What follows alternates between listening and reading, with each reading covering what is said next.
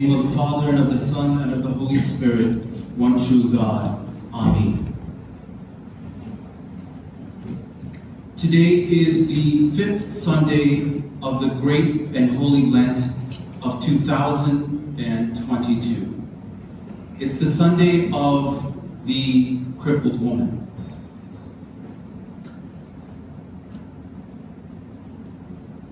When we think about giving a defense or defending a certain topic or defending something that we genuinely and truly believe in,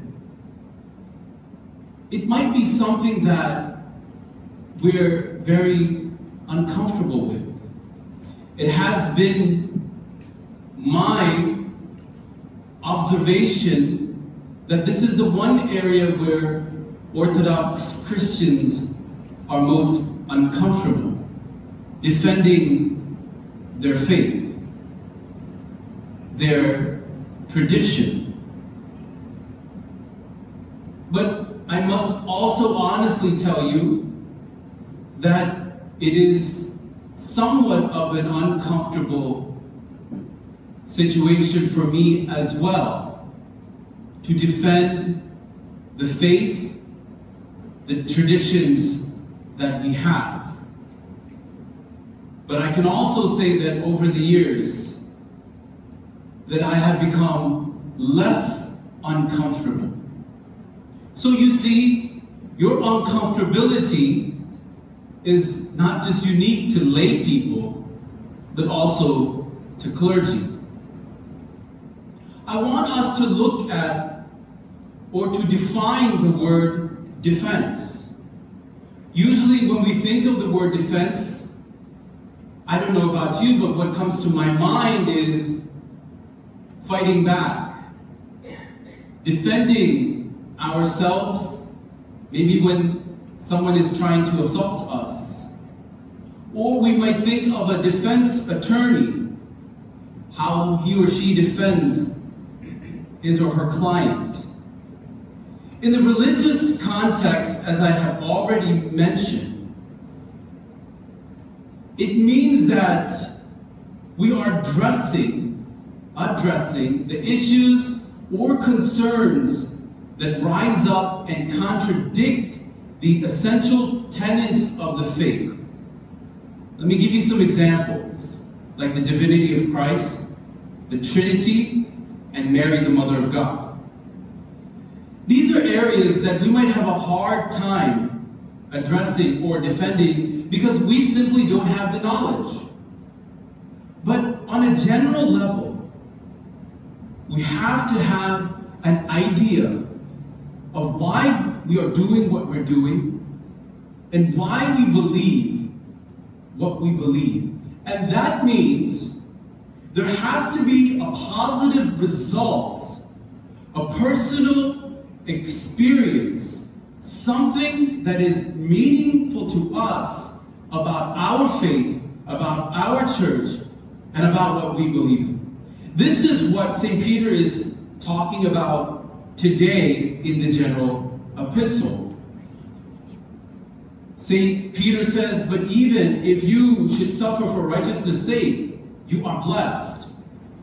And do not be afraid of their threats, nor be troubled. St. Peter is talking about the many who are coming against the early Christian church, which is budding and thriving and growing. St. Peter goes on to say, But sanctify the Lord God in your hearts, and always be ready to give a defense to everyone who asks you a reason for the hope that is in you, with meekness and fear. Sanctify the Lord God in your hearts. So, in your heart, you must have Christ. You don't have to know everything. You don't know, have to know all the details, but you have to have God in your heart. And you need to be ready to give that defense to everyone who asks you for the reason for the hope that is in you, the hope that is Jesus Christ, with meekness and fear. Meekness meaning a lowliness, a humility, and with a fear of God toward all of those who are around us, in our community, in our church, in our workplace, wherever we are. God is calling on us to give a defense. But again, I tell you, it's not an academic level that St. Peter is talking about.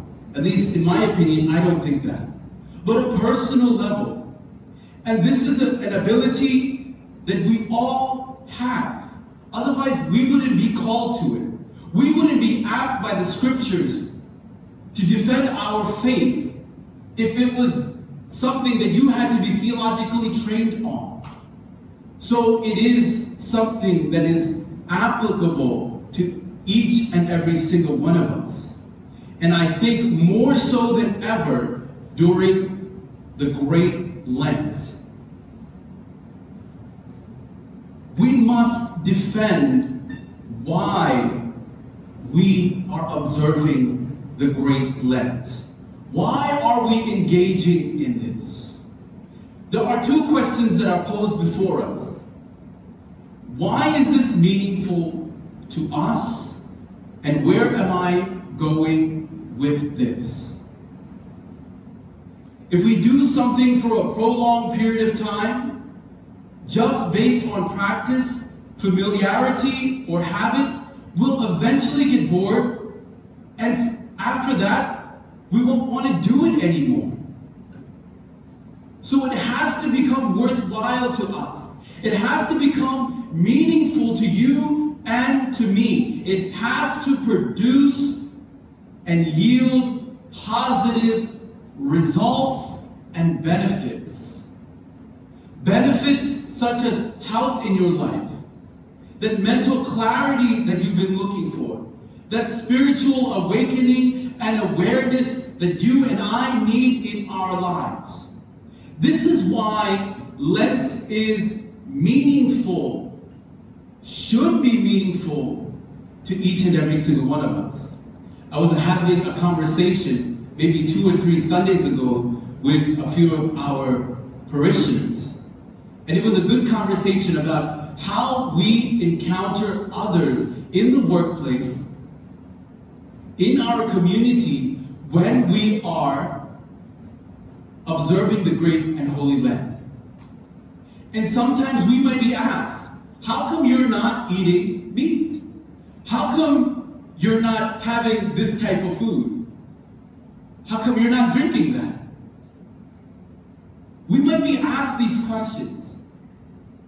When Lent becomes meaningful to us, we will have those answers such as this is something that I do for my faith in order for me to grow, in order for me to become more healthy, in order for me to have that mental clarity, that mindfulness, that awareness, for me to be more spiritually awake to you, to myself, to my family.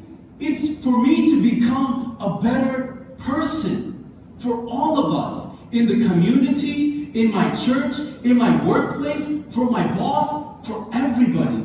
This is something that I do that makes me holistic, a better human being. And where am I going with this? When we find that meaningfulness, we will ask ourselves that question most probably. Where are you going with this Lent? Whenever we do something in life that is meaningful, it has a goal. It has some sort of long-term projection. And during Lent, we might stay away from certain types of behaviors and habits. But sin is not to be exhumed and then put back in our lives after Great Lent. Our health issues are not to be in the forefront for the Great Lent and then be put on the back burner after Lent. Lent is, as I've said before, the pre-game, and the real game is the non-Lenten seasons that are ahead of us. So where are you and I going with this? Not for a period of time that I'm going to say no, be more healthy, be more mentally clear and spiritually awake, but I am projecting for the long term. I am going somewhere with this that's going to better me as a person for the long term so that I don't struggle with the things that I always struggle with, that I don't need to struggle with, that I don't need to have in my life, that has to be rooted out during Lent, taken away, and kicked to the curb. Not to be brought back after Lent so that it can take over our lives and wreak havoc again. Lent must be meaningful, and there must be a place greater than we are going with this than today or than on Holy Friday. Let's bow our heads in a word of prayer. Heavenly Father, we submit before you this great and holy Lent that we are experiencing, that we are living out. Lord, we have fallen in many ways, but we thank you for picking us up. And we thank you for lifting us up and allowing us to continue to walk in sanctity, purity, holiness, and in restricting ourselves of eating all and various types of foods. Help us to receive your precious body and blood this afternoon. And by receiving, the Lord, and by fasting and by praying, may we find this experience more meaningful to us. And may we know where we are going with this. In Jesus' name we pray. Amen. Today we remember the following departed.